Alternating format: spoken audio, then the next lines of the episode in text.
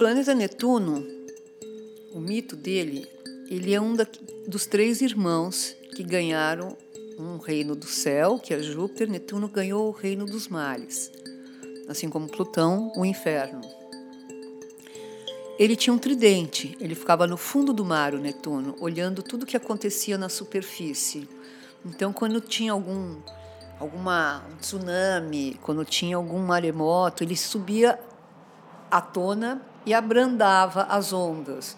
Quando tinha algum naufrágio, ele vinha correndo à superfície e tentava resolver essa questão. Mas ele também se vingava de algumas pessoas, de algumas situações e se tornava um mar muito bravo. Netuno casou várias vezes, teve filhos também um pouco loucos. Ele tinha uns filhos que não eram muito normais, assim como o planeta também não é muito rege a loucura, entre outras mil coisas. Então vamos falar um pouco dele. O Netuno é um planeta imaterial. Ele não rege nada da matéria. Ele rege, por exemplo, se a gente acende um incenso aqui, ele rege o cheiro do incenso, mas a gente não consegue apalpar esse cheiro. Então, ele rege todas as coisas invisíveis um clima entre uma pessoa e a outra, a gente não apalpa, mas a gente sente. As pessoas que têm um Netuno forte têm uma sensibilidade de perceber o invisível, de perceber o que não está explícito. Então, percebe a necessidade do outro, que ele não fala, porque ele tem uma condição muito boa de empatia. O Netuno, ele se funde. Como ele rege o oceano, ele não tem limite. Eu posso ir para qualquer lugar. Como o mar, ele pode avançar, ele pode recuar, mas ele tem uma extensão muito grande. Então, o Netuno é exatamente isso. Ele estende. Quando se fala hoje do nosso campo áurico, do nosso do campo energético que tem uma distância muito grande, isso é Netuno. Só que eu não enxergo. Mas este campo ele tem um, um significado, ele tem uma função só que também é muito sutil, assim como Netuno é muito sutil. Netuno é uma oitava superior de Vênus. Então, Vênus é a arte, é o encantamento, mas o Netuno é o dom de encantar, é o dom de seduzir, é uma coisa invisível, é o dom de ir levando as pessoas para onde eu quiser. Ele também pode ter um poder de sedução, de levar as pessoas para onde ele deseja, para o lugar onde ele deseja. Mas tudo isso não é material, não é palpável. O Netuno ele rege todos os estados de consciências alterados, todo o psiquismo, todos os dons de mediunidade, de evidência, de sensibilidade, de telepatia, tudo é Netuno, porque tudo isso não é palpável. Então, todas as coisas, as terapias hoje que lidam com essa vibracional, com essa energia vibracional, estão no âmbito de Netuno. As curas que não são feitas por coisas concretas, por matéria, elas estão sobre o âmbito de Netuno. Então, uma cirurgia espiritual, um floral, uma, um reiki, tudo isso, onde a gente pega? Em lugar a gente tem que acreditar nesse universo sábio, nessa matéria invisível, nesse dom que a gente tem, algumas pessoas sim, outras não, de entrar nesse mundo sutil. Então, Netuno também nos leva para a ilusão, porque eu posso me iludir com um guru, com alguma coisa, isso é Netuno também. A gente é levado por uma mentira, ou por uma ilusão, ou por uma coisa fake isso também é Netuno, porque Netuno é o planeta que é oposto a Mercúrio. Mercúrio dá, nos dá o dom da análise e da discriminação. O Netuno nos dá o dom da confusão e da ilusão. A gente se confunde. Eu posso estar aqui conversando com você e estar atento o tempo inteiro se está passando um carro na rua. Aí, de repente, passa o carro, eu não vi, eu sou atropelada. Eu sou pega de surpresa por um engano ou por uma falha. Netuno é a nossa inconsciência também. Netuno é o sono, é o sonho, é os remédios, é tudo que nos leva a todas as químicas, vamos dizer. Então, os remédios eles alteram o nosso metabolismo, tudo. Eles nos drogam alguns, outros nos curam. Tudo isso é, é Netuno. E como a gente reage às medicinas também é Netuno. Tem pessoas que são suscetíveis. Você fala uma coisa, a pessoa já está sentindo. Tem outras que você pode falar a coisa mais forte, a pessoa não está nem aí. Isso, esse grau de sensibilidade é Netuno. Esse grau de vulnerabilidade é Netuno. Netuno é um planeta que nos dá alguns dons, mas todos esses dons eles estão ligados a uma certa paranormalidade. Mas também o Netuno é o planeta que tem uma condição de se sacrificar pelo outro. Ele não tem ego, ele tem, ele tem um ego dissolvido. Por isso que se fala muito que o signo de Peixes, no qual ele rege, é um signo que tem às vezes uma dificuldade com a realidade, com a matéria, com o concreto, porque ele é regido por Netuno, que está na imaginação, no sonho, na viagem. Quando a gente fala uma pessoa está viajando, aquela pessoa viaja, a gente podia falar aquela pessoa está netunhada. E assim é. Netuno é possível falar horas dele. Como não tem limite, ele é um planeta da falta de limite, a gente vai discorrendo sobre as características dele. Mas, na verdade, um Netuno ele precisa de alguns limites, ele precisa ser contido, porque é essa nossa capacidade de perder o senso de realidade, de não saber o que é realidade nem fantasia, está naquele naquela divisória muito lábil entre realidade e fantasia. É uma dificuldade de discernir. E o pisciano tem isso, por isso o pisciano é encantado com a música, com a arte, que são coisas que não são tão objetivas. O mundo objetivo fere os sentidos de Netuno.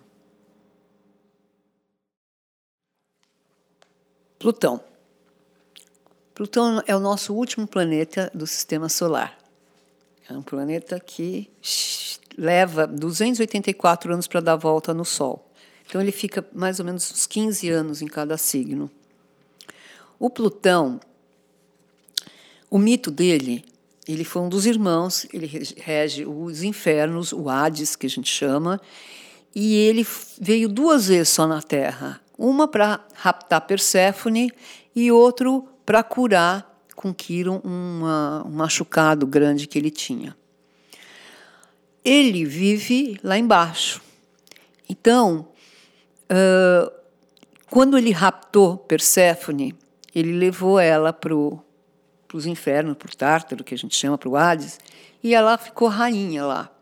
E ela perdeu a virgindade, porque ela era uma ninfa linda, bonita, jovem, mas lá ela foi iniciada. Ela perdeu a virgindade, ela ganhou um poder, que são características de Plutão. Porém, aqui na Terra, naquela época, a mãe dela, Ceres, ficou desesperada, atrás buscando a filha e não achava, e não achava, e não achava, e falou com Júpiter: Olha, se eu não tiver a minha filha de volta, eu vou secar todas as plantações, porque Ceres, inclusive a palavra cereal vem de Ceres, era a deusa do, da plantação, da abundância, do trigo, dos da comida que os homens comiam e os deuses comiam. Como os deuses ficaram com medo de ficar na escassez, nessas condições, Perséfone foi trazida à superfície da terra e se juntou à sua mãe Ceres. Mas havia uma negociação. Ela só ficaria seis meses aqui, em cima, e seis meses lá embaixo. Então se criou as estações. Na primavera e no verão, ela ficaria aqui. E no outono e no inverno, ela ficaria no inferno. Então, nessa época do inverno, também não tinha plantações, não tinha verduras, nem frutas, nem nada. Aí se deu a escassez. Mas havia possibilidade de se armazenar os grãos anteriormente, antes do inverno. Então, Ceres uh, começou a operar nesse sentido. Seis meses de muita abundância e seis meses de menos abundância. Perséfone voltou para o Hades e ficou lá com Plutão, que só vinha também, só veio duas vezes, mas cada vez que ele vinha à superfície da Terra, ele usava seu capacete invisível.